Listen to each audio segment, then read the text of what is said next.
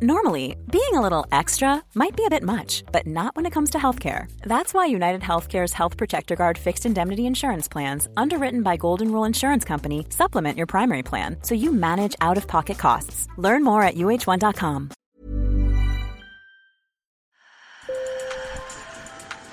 Bonjour. Hello. Hola. Marhaba bikoum. Sur le fil, Le podcast d'actu de l'AFP. des nouvelles choisies pour vous sur notre fil info. L'organisation de défense des droits humains Amnesty International publie aujourd'hui son rapport annuel où elle dénonce, je cite, l'hypocrisie et le deux poids deux mesures de l'Occident en ce qui concerne les droits de l'homme. Amnesty souligne par exemple le décalage entre la réponse ferme des Occidentaux après l'invasion de l'Ukraine par la Russie et leur relatif silence sur d'autres conflits et violations de droits humains. Un décalage qui, selon l'ONG, pourrait finalement avoir un effet boomerang. Nous avons invité la secrétaire générale d'Amnesty International, Agnès Calamar, pour en parler. Sur le fil.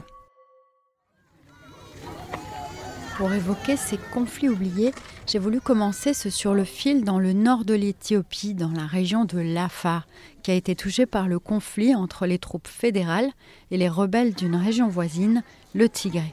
Écoutez ce témoignage recueilli mi-février dans un hôpital dépassé par l'afflux de victimes.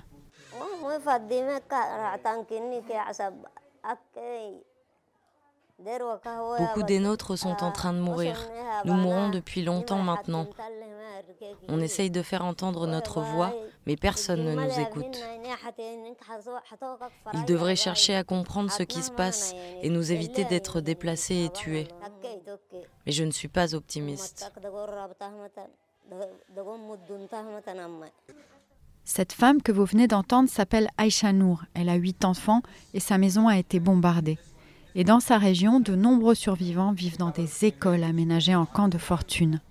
La guerre en Éthiopie est l'un des conflits oubliés à l'ombre de l'Ukraine dont parle Amnesty International. La réponse occidentale à l'agression contre le peuple ukrainien, donc ça c'est formidable. Ils nous ont donné des preuves de ce qui peut être fait lorsqu'il y a une volonté politique. Et paral- parallèlement à ça, on a vu euh, l'inverse. On a vu euh, l'indifférence par rapport à ce qui se passe en, Palestine, en Éthiopie, en Égypte, en Arabie saoudite, en Birmanie, et j'en oublie probablement beaucoup. La guerre en Éthiopie euh, en, en 2022, qui était au départ une guerre euh, vraiment euh, qui opposait le Tigré au gouvernement fédéral, cette guerre en 2022 s'est étendue à l'ensemble du, du territoire éthiopien. Il s'agit probablement du conflit le plus meurtrier au niveau international depuis des décennies. Selon les États-Unis, la guerre a fait près de 500 000 morts depuis novembre 2020. Et pourtant, on en entend très peu parler.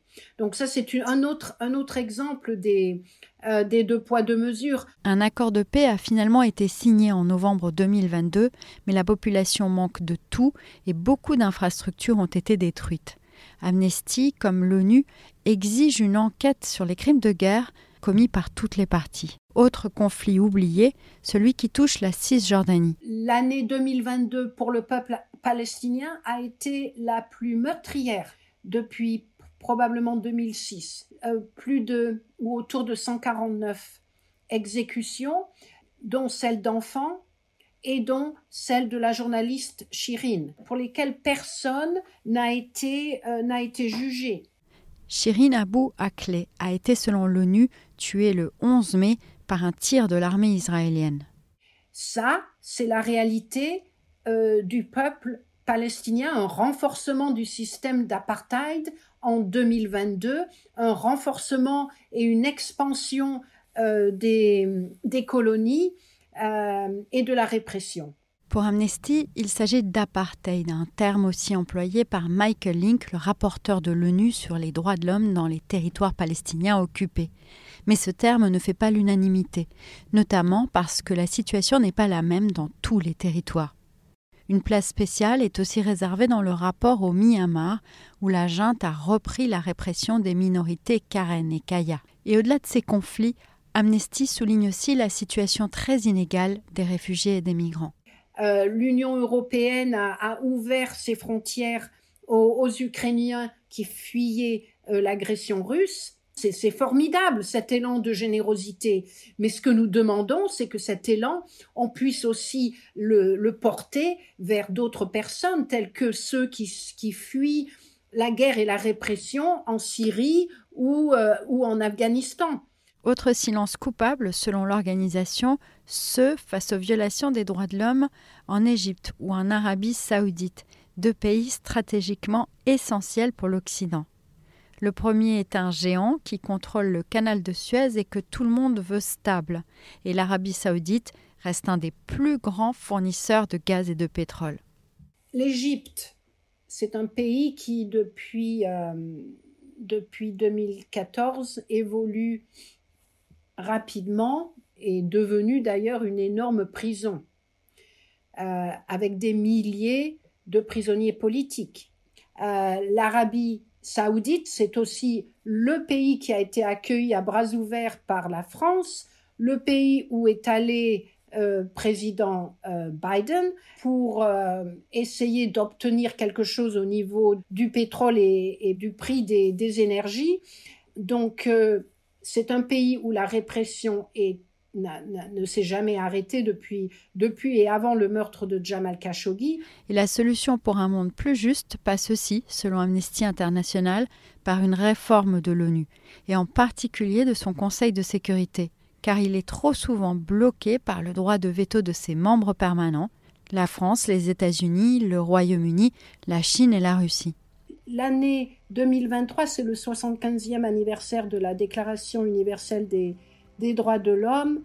Euh, ça devrait être vraiment une, année où on, se déclare euh, prêt à, à tourner la page. Sur le fil revient demain. Merci de nous avoir écoutés. Si vous aimez, n'oubliez pas de nous laisser 5 étoiles dans votre app de podcast préféré. À très vite!